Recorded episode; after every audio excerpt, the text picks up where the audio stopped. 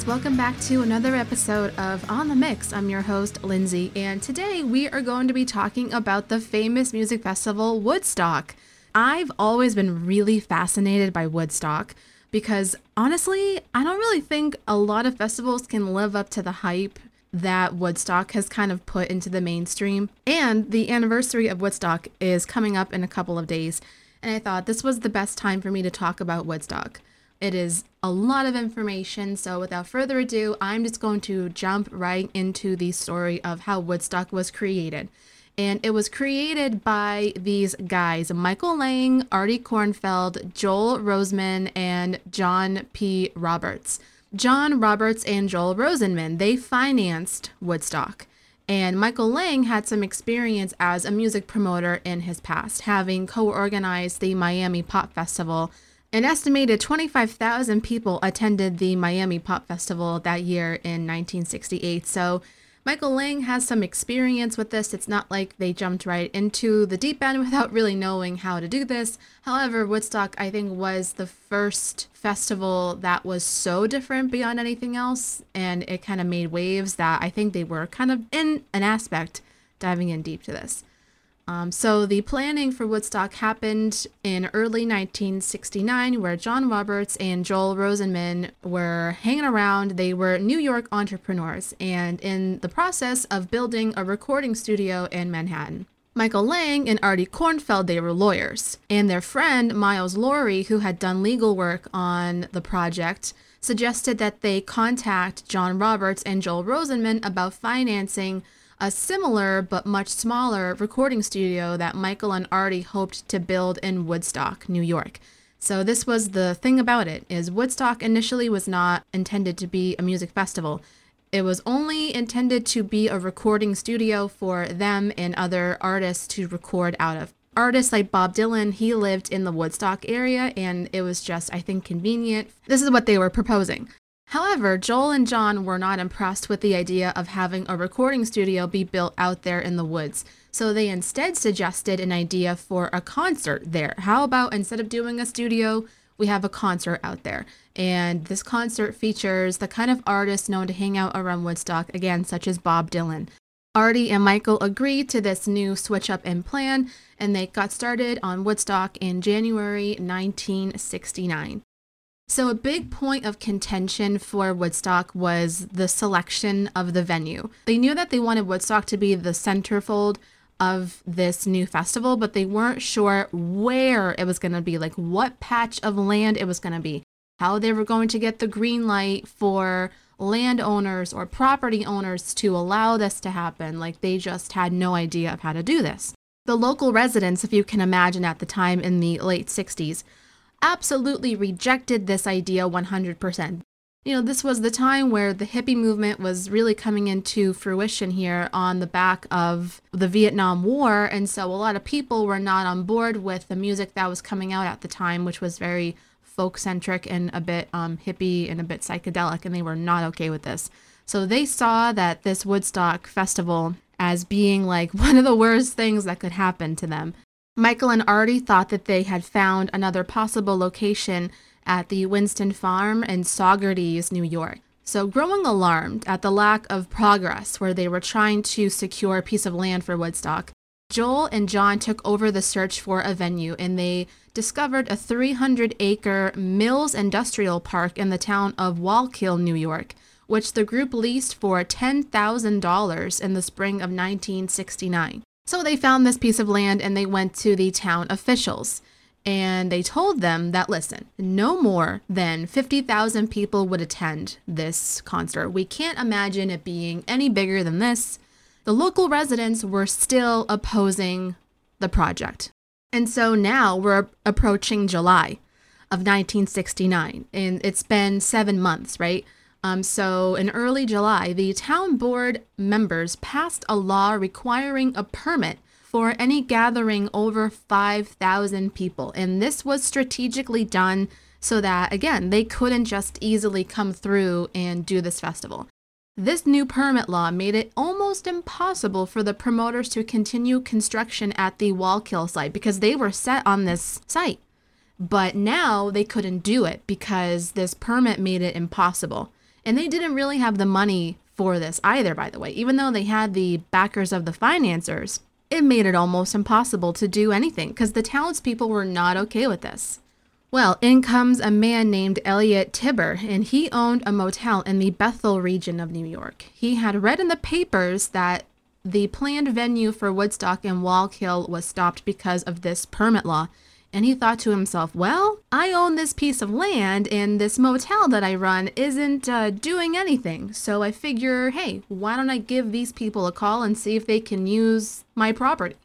So Elliot rang up Michael and offered to host Woodstock on his 15 acre motel grounds and said that he had a permit for such an event. Well, this would be a dead end. Unfortunately, when Michael went to look at this property, he saw that it was basically a massive swampland. It was not going to do, it could not even hold any kind of structural integrity. It just could not be done.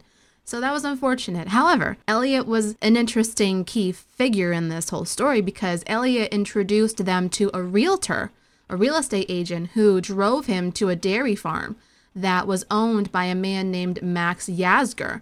And Max Yasgur, how do I say this? He had a landscape that was extremely unique because the land formed a natural bowl sloping down to this road on the land's north side. And it was honestly the perfect spot. It almost perfectly made sense that they could see the structure of the venue, the stage being right there, the people all around in the center there. Like it made sense. So now that they had finally chosen the venue, after starting at Wallkill, they now are using Max Yasgur's land. And so that was so good that they did this. They once again told the town officials, listen, we're changing venue. It's going to be at this dairy farm. And again, we expect no more than 50,000 people. No worries here. It's all good. It's going to be taken care of. Despite the resident opposition and signs that they would make protesting this whole thing and signs that they would hold up saying, Buy no milk, stop Max's hippie music festival. So many other stupid things like that where they would try to protest this thing. The Bethel Town Attorney, Building Inspector, and Town Supervisor approved the festival permits. Everyone else can suck it because they won the approval of the townspeople that they needed to get approval from, and they were so on board with this. Nonetheless, even with those officials approving the permit, you know, the rest of the Bethel Town Board refused to issue the permits formally. So they were withheld from the group unethically until all of the board members finally lamented and gave them the permit that they actually needed. The festival could proceed pending backing by the Department of Health and Agriculture and removal of certain structures um, that were around just so that obviously no one could possibly get hurt. So, unfortunately, this was in July, and this was an extremely late change to the game because they had a set date in August. This was encroaching very quickly. This was a massive problem.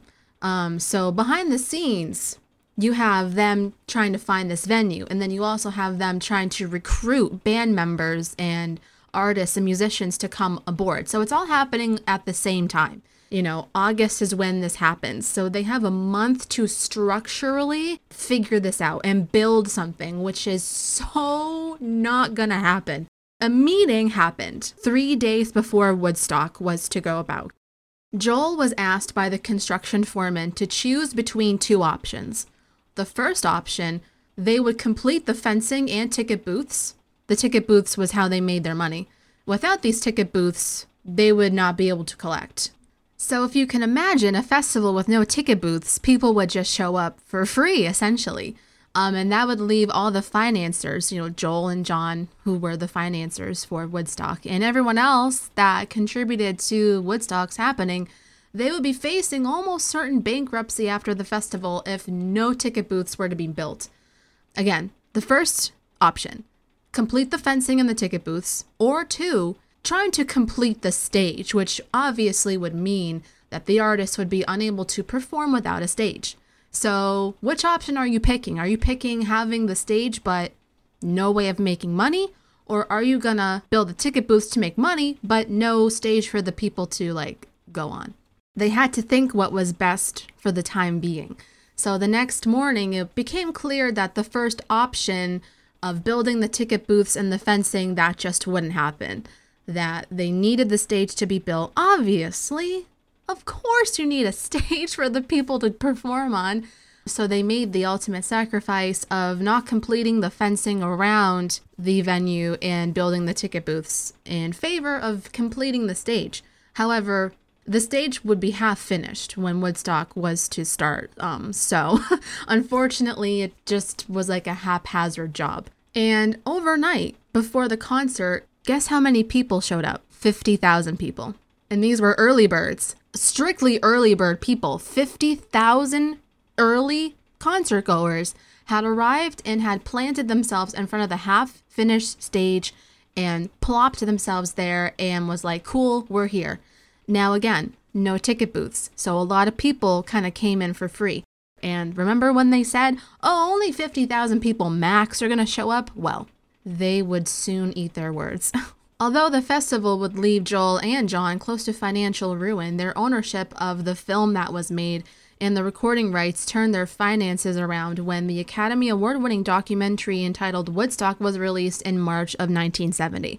So, even though issue with the ticket booths happened to be an extremely disastrous thing at the time, luckily they actually had people there that were recording this documentary, this film, and it did really well in the box office. They were lucky this did well. So that is the whole venue aspect, the location aspect, the building aspect, if you will, in some capacity of Woodstock. So now, well, what about the early stages of trying to form the bands. Well, in early April 1969, Creedence Clearwater Revival became the first act to sign a contract for the event, and they agreed to play at Woodstock for $10,000, uh, which is massive money. Creedence Clearwater Revival, they were very big at this time. So they were asking for big money, and that's something that you're going to happen to notice throughout this thing here.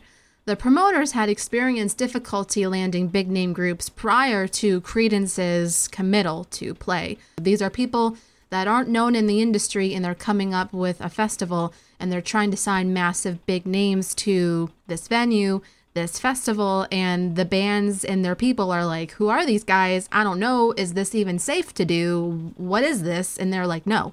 But Creedence Clearwater Revival coming on the scene and being like, sure, we'll play at Woodstock, why not? It actually helped open the floodgates.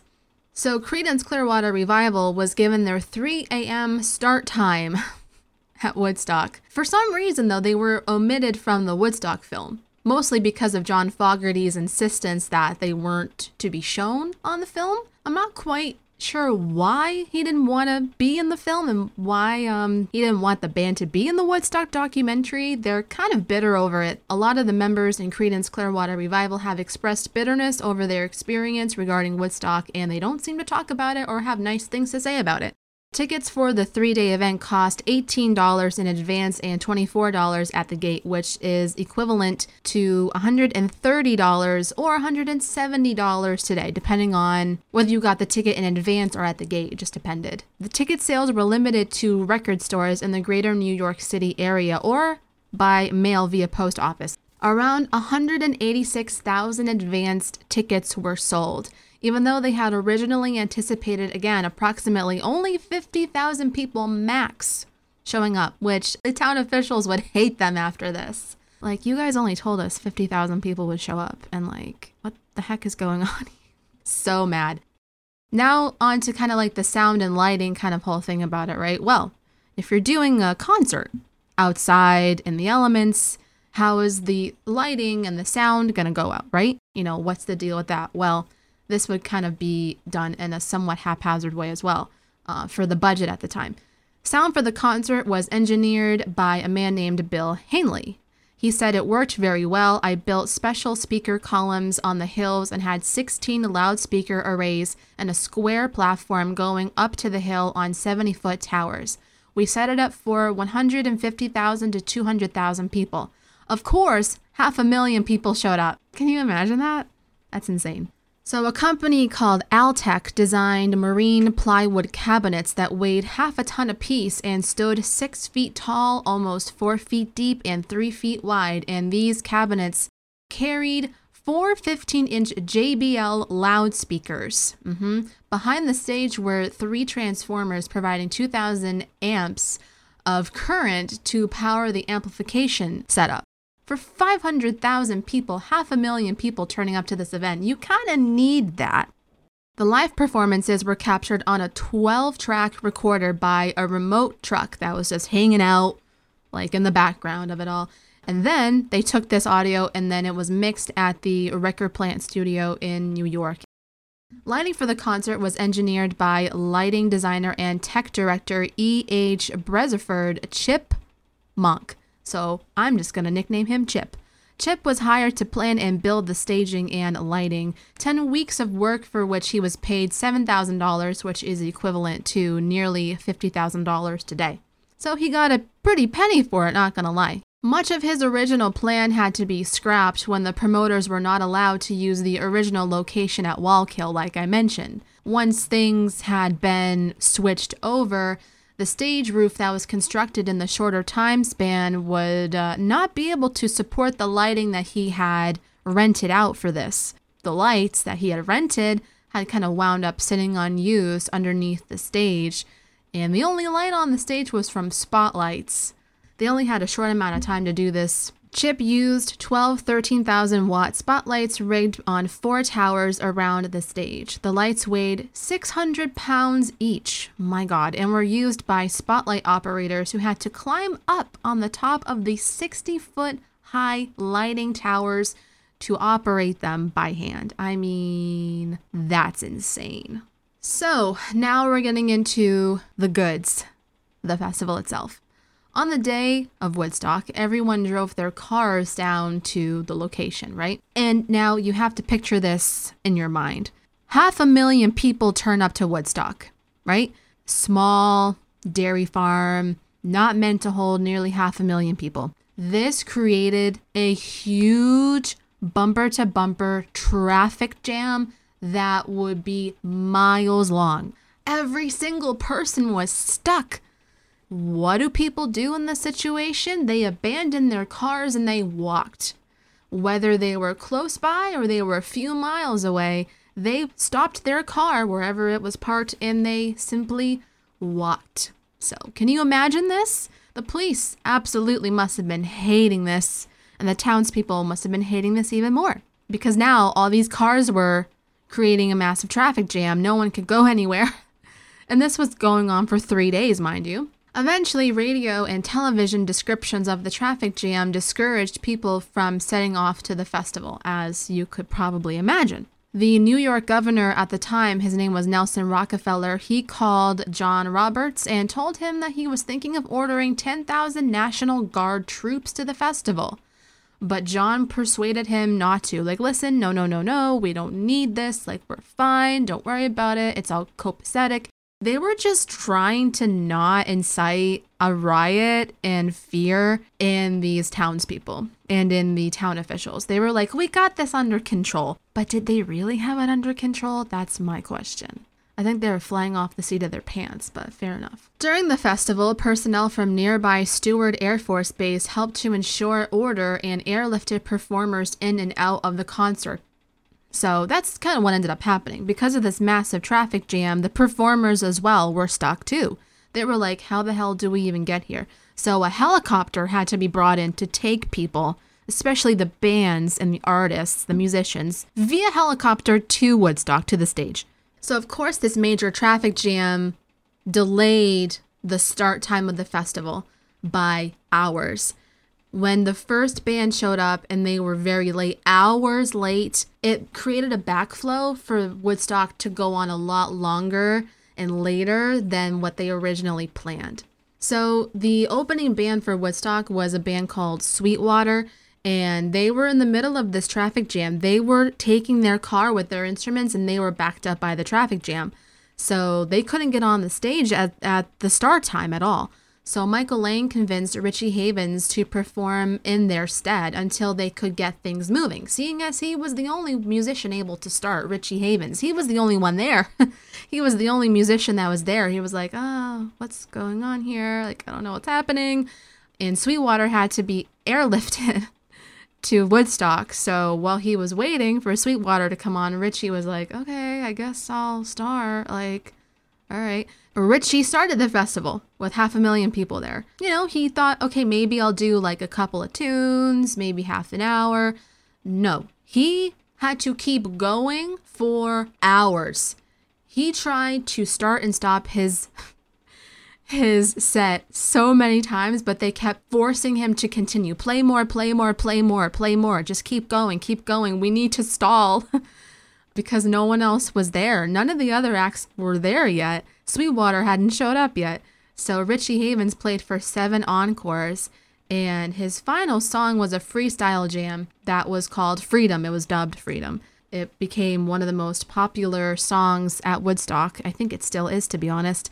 So it was just a jam. He was like, okay, what the hell am I doing here? I've done all my set like a million times. What's left for me to do aside from just freestyle? So that's what he ended up doing. And it would become Richie's most popular song throughout his entire career, by the way. Woodstock made such an impact on Richie that when he died in 2013, by his request, his ashes were scattered over the Woodstock grounds in Bethel. I think that's really sweet. Like, clearly, he was in over his head because he didn't anticipate he had to be the first one on there because that wasn't the plan. You'll see in this whole story, the plans that were in plan do not happen.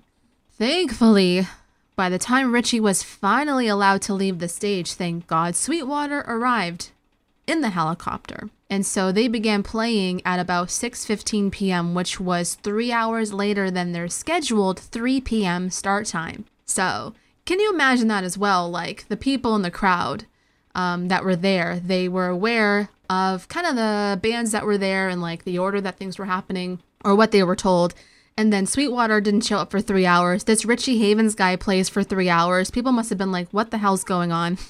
To add to the problems and difficulty in dealing with the large crowds, as if there didn't need to be any more problems, recent rain had caused muddy roads and fields. So this whole entire kind of venue turned into almost like a massive mudslide, and Woodstock was not nearly ready or properly equipped to provide first aid for the number of people that were attending. Again, they only expected 50,000 people to show up, and a half a million people turn up at this one venue. I mean, there's no way they were in over their heads. They had no people or barely any people to provide proper first aid to these people that were attending for three days that were out in these rainy, muddy conditions, not really the best food, and overpriced food, mind you.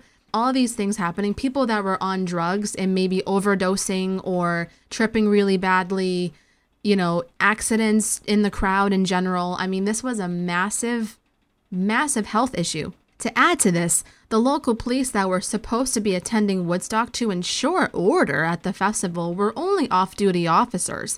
And days before the concert, the NYPD purposefully told those attending officers that off duty work was prohibited. So they had to get off duty police officers to do this somehow. It's just it's just like insane the backlash that they got from this, but the absolute chaos and pandemonium that ended up happening. Not to forget this as well, mind you, the massive traffic jam was a huge issue. Local police officers from the neighboring towns were busy handling this 20 mile car pileup. So any police that were in the area were focusing on the traffic jam, not on the people and the musicians in the crowd. So if you can imagine, drugs like weed and LSD and other such substances were spread throughout the audience openly without fear of being caught by the police because there was none there. So they could smoke freely and trip freely without the consequences of the police being like, uh uh-uh, uh you can't do this. What do you think this is? A music festival? Uh uh-uh, uh you ain't smoking here. But nope, people were like, uh, there's no police here. We are gonna smoke to our heart's content or get high to our heart's content. So um, they smoked so much weed that a cloud formed and it lingered over Woodstock for about three days after the festival. I mean, that's hilarious. Can you imagine like Woodstock the next three days after the festival ended? Everyone gets secondhand high from this massive weed cloud. That's funny to me. To add to the pretty bad conditions with the overcrowding, the drugs, and now the mudslide that was happening, because again, this is outside. It's not like they had proper tents or um, other kind of structures set up here. It was only the open stage and it was people that were that were camping out in their little sleeping bags and makeshift tents and little like shanty towns if you will along the venue. Anywhere they could find a place to sleep they would. Um, so and then you add the rain that's coming in and creating a mudslide effect almost. I mean it literally it was cr- it was nuts like people were like diving into this mud pile like naked. Like people just had no fucks to give about this at all. No issue for sanitation. Like they didn't care at all.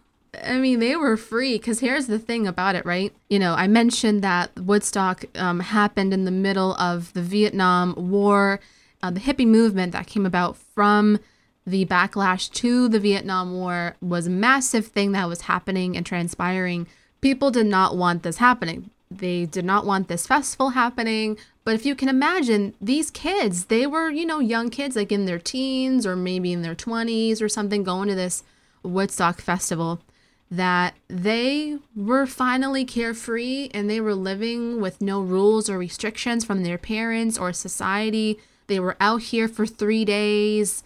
Even though they weren't really getting the best food or proper care or they were drinking and drugging to their heart's content or whatever. The funny thing about it is, there weren't any riots that broke out. Everyone was actually very nice to each other. The only issues that were ever caused from this were basically from like drug issues, again, like possible um, overdoses, and then any physical injuries from like the mud or the elements, things like that. Like the crowd was very nice, genuinely from what I've researched and from what I've seen. Everyone seemed to be very nice and happy, no problems. So it's just funny the juxtaposition of like the townspeople and the authorities trying to paint these people as ruthless, law, non abiding citizens that didn't give a damn for any law and order. They were a menace to society. But then you had the actual thing where people were actually very happy and they just only cared about the connectivity within each other and looking out for each other in the music. Getting back into the details here, I mentioned the issue with the food. Now, because this was done haphazardly, they didn't have a lot of people that would back them and offer their food services to Woodstock, right? The stands that they did have were set up quickly and they were running out of food by the end of the first day because they did not anticipate this many people showing up. These food stands were essentially a last minute effort by the organizers because these restaurants, locals, were declining to cater. And what they had done was they had started this thing where they had given out meal tickets to the people. Essentially, if you had a meal ticket, you could get a meal, whatever. Which is like, you know, festivals do that anyway. Festivals overcharge everything. So is that really abnormal? No, I don't think so. But that just goes to show you know, they were charging high prices for the food and people were not living in the best conditions. And also, obviously, people had to wait in long lines to get the food. People started to get really antsy. You get hangry stoners that were on the munchies and you couldn't get their food. Well, what would they do? Well, yeah, some of the concert goers actually had the smart idea, smart in quotations, to burn down some of these food stands.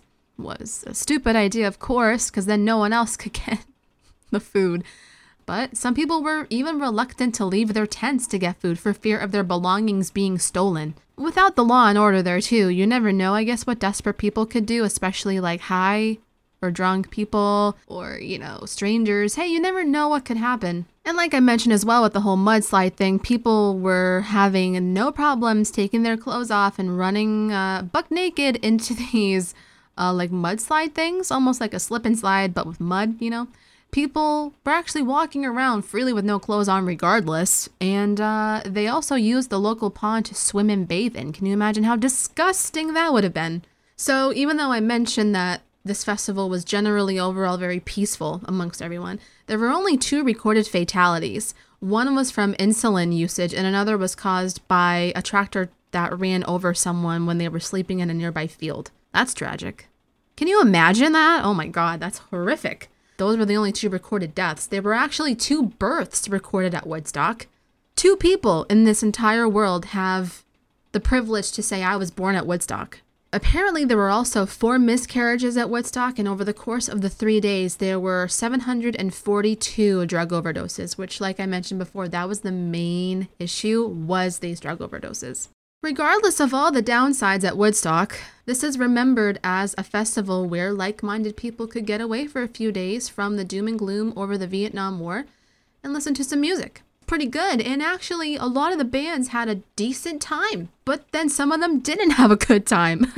a lot of them um, were not pleased that Woodstock was done in a very unprofessional, haphazard way, that it was chaotic. And not only that, they refused, in a way, to give them their payment, or they didn't have the means to pay them because they were essentially kind of bankrupt. So a lot of these big time bands and artists that were there, a lot of them didn't get paid, but then some of them did get overpaid because they asked for that. Notoriously, The Who, Janis Joplin, and the Grateful Dead told the promoters hours before the event that they wouldn't be accepting checks, that they would only accept cash. They only wanted cash to ensure that they were good on their word. Because if you could only imagine you accepted a check and then they go to the bank and it bounced. Can you imagine? That would have been so bad. So they were like, listen, cash only. We only want cash. Um, so to fix this problem of requiring cash for them to play, the promoters had to resort to calling up one of their local banks in the area to withdraw enough money to keep these bands happy with their payments. Max Yasgur owned the site of the event, of course, and he spoke of how nearly half a million people spent the three days with music and peace on their minds. He stated, if we join them, we can turn those adversaries that are the problems of America today into a hope for a brighter and more peaceful future. Um, so Max Yasgur is kind of almost like the hero of Woodstock. He actually provided them the land to use it on, and not even gonna mention the aftermath of Woodstock. That's a whole other issue. The cleanup. My God. I would not want to be there for cleanup duty on Woodstock. I just, I would be out of there so quick. I'm like, no, someone else can deal with that. So now I'm going to go into kind of like the set and exactly the lineup and the people that came in between Friday and Saturday. And then you have Saturday to Sunday. And then you have Sunday into Monday. And Monday was the extra day that they added because, again, they were running so far behind anyway. So it had to get pushed into Monday. Richie Havens was the first person to show up and perform. He performed a total of 10 songs. He did a Beatles cover of Strawberry Fields Forever and Hey Jude, and he also did with a little help from my friends. And he did a couple of his own tunes. He did a couple of reprises and uh, encores, and then he did again the Freedom song, which was improvised. And then Sweetwater finally comes on, and they have a set from 6:15 to 7. And then you have Bert Sommer, and he came on for about 45 minutes at 7:15. He received the festival's first standing ovation after his performance of Simon and Garfunkel's America. Then you had Tim Hardin who came on at 8:30, and then you had Ravi Shankar who came on at midnight. Ravi Shankar was extremely good friends with George Harrison, in the late 60s when George Harrison was expanding his mind and spirituality and he was getting into Indian sitar music, and Ravi was almost like his mentor. And by this point, the Woodstock grounds were turning into a dangerous mud bath. People were playing and rolling in it, uh, but then their sleeping gear and tents were also getting ruined by the mud. We have Melanie Safka, and she came on for an unscheduled performance after the incredible string band decided to not show up. They declined to perform during the rainstorm, and so she came on kind of as like a buffer so she was called back on stage for two encores so that the next person could come on. And the next person was Arlo Guthrie. He came on at 1:45 a.m. And then Joan Baez, who was six months pregnant at the time, came through as well, and she played at 3 a.m. Um, and she was the last person to play. And now we're getting into Saturday through Sundays people. So the first musician to come on was a musician band named Quill, and they came on at 12:15 p.m. on Saturday. Next is Country Joe McDonald. He came on at 1:20 p.m. He only was on there for 10 minutes. He was brought on for an unscheduled emergency solo performance when Santana were not ready to take the stage. And then Santana came on at 2 and they did 8 songs.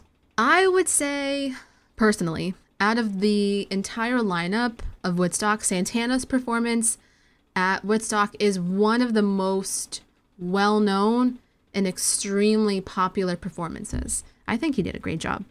So Joe Sebastian came on at 3:30 p.m. He was actually not on the bill. He was rather attending the festival and he was recruited to perform while the promoters waited for many of the scheduled performers to arrive. Following that was the Keith Hartley band that came on at 4:45 and then the incredible string band came on at 6. Originally, they were slated to perform on the first day, like I said, but they declined to perform. So then they came on here on Saturday.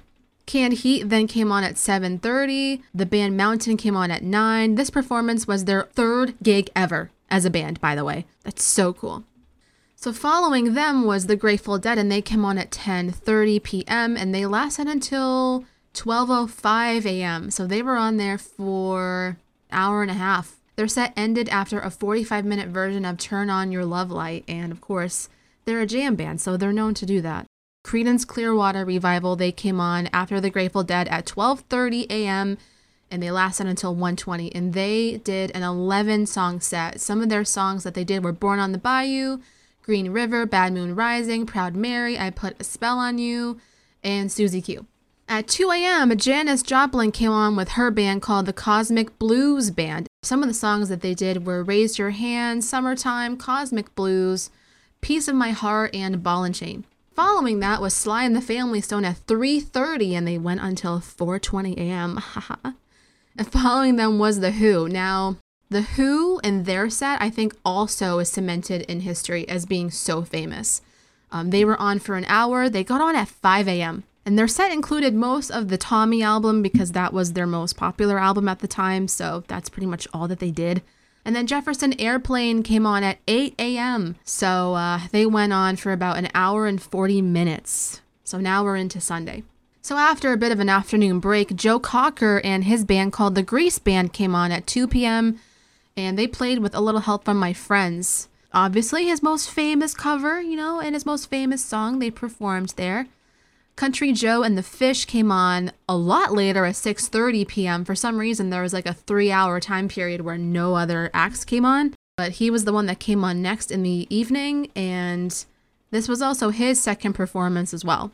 A band called 10 Years After followed this and they played at 8:15 and then the band came on at 10 p.m. and they were called back for an encore. The band's actually pretty good. They did that song called The Weight I believe, and they did a couple of other tunes that I like. They're pretty good. Johnny Winter. Now, Johnny Winter came on at midnight and he did an hour long set. Now, Johnny Winter is Edgar Winter's brother. And if you don't know, Edgar Winter is an amazing guitarist. He plays the song Frankenstein and Free Ride. Edgar Winter actually was there and he was featured on three of the songs during that hour set, and they were called back for an encore. So the next band is Blood, Sweat, and Tears. They come on at 1:30 a.m. and then and then we got Crosby, Stills, Nash, and Young. Now, this also was one of the most hyped performances that have been recorded from Woodstock since. Like, people think about Woodstock, and I think they think about Crosby, Stills, Nash, and Young, at least for me. An acoustic and electric set were played along with an encore. Now, Neil Young skipped most of the acoustic set. This was just the band's second performance together as Crosby, Stills, Nash, and Young. So that's pretty interesting there. Neil Young felt the filming was distracting both performers and audience from the music, and as a result, Neil Young's name was dropped from the concert film and on the soundtracks. And then you have Paul Butterfield Blues. His band went on at 6 a.m. And then you have Sha Na Na. Now this is into Monday morning now.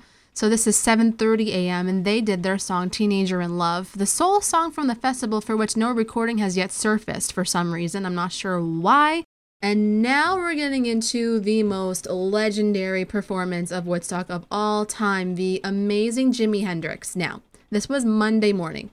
A lot of people were already tired and they just wanted to leave because, again, Monday was the buffer day because of the fact that Woodstock extended so far down the line. Jimi insisted that he played last. He insisted if he was to join Woodstock, he insisted he play last. They wanted him to go on Saturday evening originally, but it just got pushed and pushed and pushed to where he had to go on at Monday. Jimi was also the highest paid artist at Woodstock. By this time, Jimi was already making six figures for festivals, and so they thought, well, if we're getting Jimi Hendrix on here, we got to pay him big money. So the promoters kept their payments per artist at $15,000, but keeping in mind that Jimi, you know, was playing here and he was already making a lot of money from other festivals, they ended up paying Jimi somewhere in the amount of 18,000 to $26,000 for Woodstock. So when he arrived on Monday at 9 a.m., most of the crowd had already left. So Jimi played to only 30,000 people remaining. Now that's still a lot of people, but the original amount of people that were there were half a million people. So this was a significant decrease in the audience size that Jimi was playing to. And Jimi played for two hours, which was the longest of anyone that played at Woodstock, and this was also the longest that he ever did in his entire career. And this lineup for Gypsy Sun and Rainbows, his band, um, they only played together about twice after Woodstock happened. So Jimi played a 17 set show. Some of the songs, actually, I'm just going to go through all of them. Why not? why not? 17 songs, why not? So the first song was Message to Love. The second was Hear My Train a Comin'. Third was Spanish Castle. And the fourth was Red House. So by this point, Jimi's high E string broke while playing, but he played the rest of the song with five strings. The fifth song was a song called Mastermind. The next song he did was Loverman, followed by Foxy Lady, Jam Black at the House, Azalea, and then he did Gypsy Woman slash Aware of Love. The next songs he did, oh my god.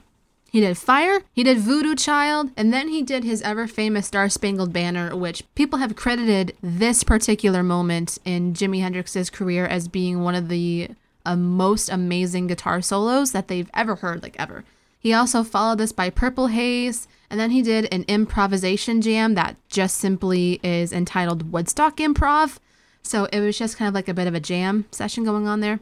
The penultimate song he did is called Villanova Junction, and then the encore song he did was called Hey Joe.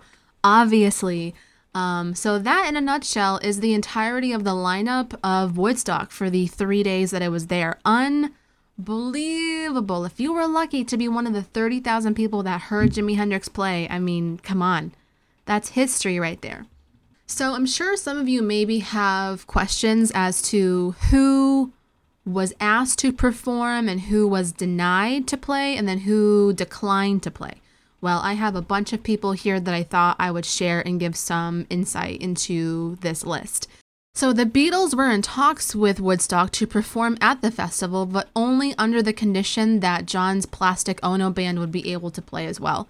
But their request was denied. Um, but the Beatles wanted to play, but they were denied to come. I think people maybe didn't want to hear Yoko Ono. Maybe am I being presumptuous? Um, the Jeff Beck group disbanded prior to Woodstock, so they couldn't go. I have a quote here from Beck and he said, I deliberately broke the group up before Woodstock. I didn't want it to be preserved. And then Beck's piano player, Nicky Hopkins, performed with Jefferson Airplane later. And at the time, Rod Stewart was the singer for Jeff Beck and was relatively unknown. So if Jeff Beck had able to perform at Woodstock, Rod Stewart would have been there. I think that's pretty interesting. The Byrds were invited but chose to not participate, believing that Woodstock would be no different from any other music festival that summer, there were also concerns about money, like obviously. Bassist John York later said, We had no idea what it was going to be. We were burned out and tired of the festival scene. The band Chicago had initially been signed to play Woodstock, but they had a contract with concert performer Bill Graham, which allowed him to move their concert at the Fillmore West. So, unfortunately, due to this rescheduling issue, they couldn't go. They had to back out of Woodstock to play this concert at the Fillmore West. However, concert promoter Bill Graham ensured that Santana would take over Chicago's slot for Woodstock. We got Santana instead of Chicago, which to be honest, I'm happy that Santana played and not Chicago. I'm not a big fan of Chicago's music. The Doors were considered to play, but they canceled at the last moment. According to Robbie Krieger, the guitarist, they turned it down because they thought that it would be a second class repeat of the Monterey Pop Festival the very famous Monterey Pop Festival that Jimi Hendrix played at, where he lit his guitar on stage. The Doors were like, nah, this is going to be a second rate Monterey. We don't want to go here, blah, blah, blah. But they later regretted the decision. Can you imagine if the Doors had went? Oh my God. Even though Bob Dylan lived in Woodstock, He was never in a serious negotiation to appear at the concert. Instead, he signed in mid July to play the Isle of Wight. He went there instead. The band Free was asked to perform, but they declined. Uh, they did play at the Isle of Wight a week later as well, so. The Guess Who were also invited to perform, but they declined. Tommy James and the Shondells claimed to have declined an invitation. Tommy James stated, We could have just kicked ourselves. We were in Hawaii, and my secretary called and said, Yeah, listen, there's this pig farmer in upstate New York that wants you to play in his field. That's how it was put to me. So we passed, and we realized what we'd missed a couple of days later. Jethro Tull also declined to join Woodstock as well. According to Ian Anderson, he knew that it would be a big event, but he didn't want to go because he didn't like hippies. um, so that's weird, but okay. Led Zeppelin. They were asked to perform. Their manager, Pete Grant, stated, I said no because at Woodstock we'd have just been another band on the bill. That's a weird take, to be honest. I think Led Zeppelin would have been an amazing band to play at Woodstock. What do you mean they just would have been another band on the bill? They would have been like one of the top people. Joni Mitchell originally was going to perform at Woodstock, but she had to cancel because she had an appearance on the Dick Cavett show that her manager told her, You can't miss this event. You have to go to this interview. Um, so Joni Mitchell was very upset that she couldn't go because she had some of her friends, especially her uh, boyfriend and Crosby, Stills, Nash and Young, being there. However, she would watch Woodstock on TV, and she later would compose the song Woodstock that she ended up giving to Crosby, Stills, Nash and Young. That ended up becoming the anthem for Woodstock. The Moody Blues were included on the original Wallkill poster as performers, but they backed out after being booked in Paris the same weekend. So, the Rolling Stones were invited but declined because Mick Jagger was in Australia filming Ned Kelly with Keith Richards' girlfriend Anita Pallenberg. Simon and Garfunkel declined the invitation to perform there as well, as they were working on their new album.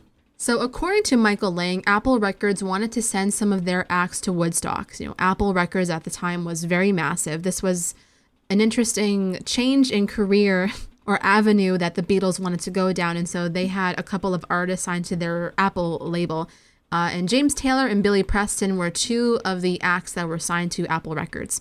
So they were like, listen, if you aren't going to send the Beatles and the Plastic Ono band to Woodstock, might I suggest James Taylor and Billy Preston go? But Michael Lang said all three would have been great, but the letter arrived around the time we were losing the site in Wallkill, and we were kind of distracted, so those never got finalized. And then, last but not least, Frank Zappa was then with his band called the Mothers of Invention.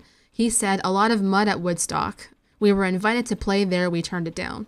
But those are essentially the long list of bands that declined to play, or they couldn't play, or their invitation was missed, or they simply just had no means of getting there. And finally, the media coverage in the film that was made around Woodstock. So, very few reporters from outside the immediate area were on the scene. During the first few days of the festival, national media coverage emphasized the problems. Front page headlines in the Daily News read Traffic uptight at Hippie Fest and hippies mirrored in a sea of mud. The New York Times ran an article titled Nightmare in the Catskills, which read in part the dreams of marijuana and rock music that do 300,000 fans and hippies to the Catskills had little more sanity than the impulses that drive the lemmings to march to their deaths in the sea. They ended in a nightmare of mud and stagnation. What kind of culture is it that can produce so colossal a mess? Rude.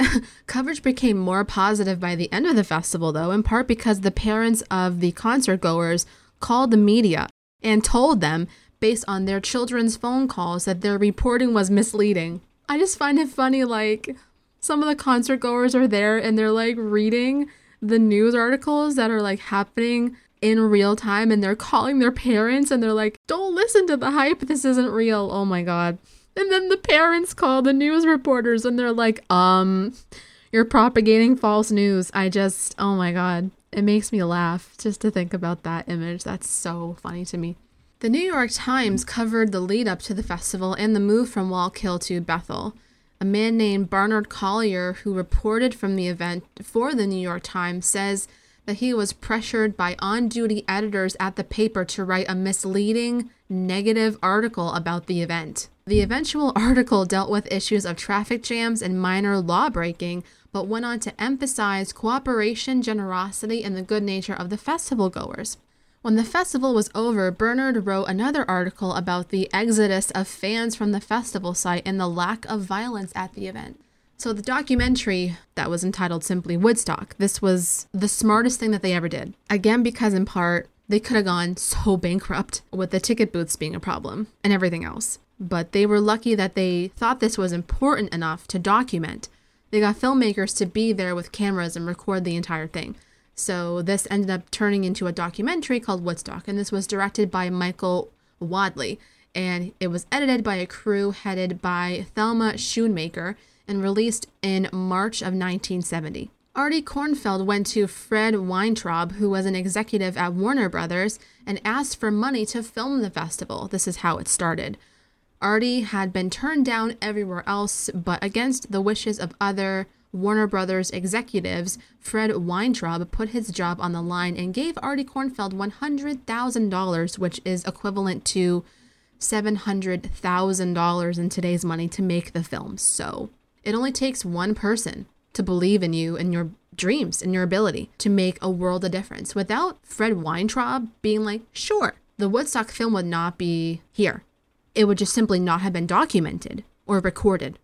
Woodstock, the film, helped to save Warner Brothers at a time when the company was on the verge of going out of business as well. So it was a win win situation. Michael Wadleigh rounded up a crew of about 100 from the New York film scene. With no money to pay the crew, he agreed to a double or nothing scheme in which the crew would receive double pay if the film succeeded and nothing if it bombed in the box office. That is high stakes gambling. So you're hoping you're going to get double the pay, and luckily enough, the film crew would receive double the pay. Michael Wadleigh strove to make the film as much about the hippies as the music, listening to their feelings about compelling events coinciding with the festival, like the Vietnam War, as well as the views of the townspeople. So that's the thing. They got interviews from the townspeople, they got interviews from the people on scene, the concert goers, like a lot of people, just documenting everything to create like a well rounded, accurate presentation. Woodstock received the Academy Award for documentary feature. In 1996, the film was inducted into the Library of Congress National Film Registry, and in 94, the Woodstock Director's Cut was released and expanded to include Janis Joplin as well as additional performances by Jefferson Airplane, Jimi Hendrix, and Canned Heat, as these were not seen in the original version of the film. That was a lot of information, and my voice is so hoarse. Oh my goodness. But that, in a nutshell, is the story of the Woodstock Festival. Thank you guys so much for listening. I hope that you guys enjoyed and that you learned something today that you hadn't known about before. I'm going to end it here. I'm going to see you guys next Wednesday with another episode of On the Mix. Have a great day, and I'll talk to you guys later. Bye, guys.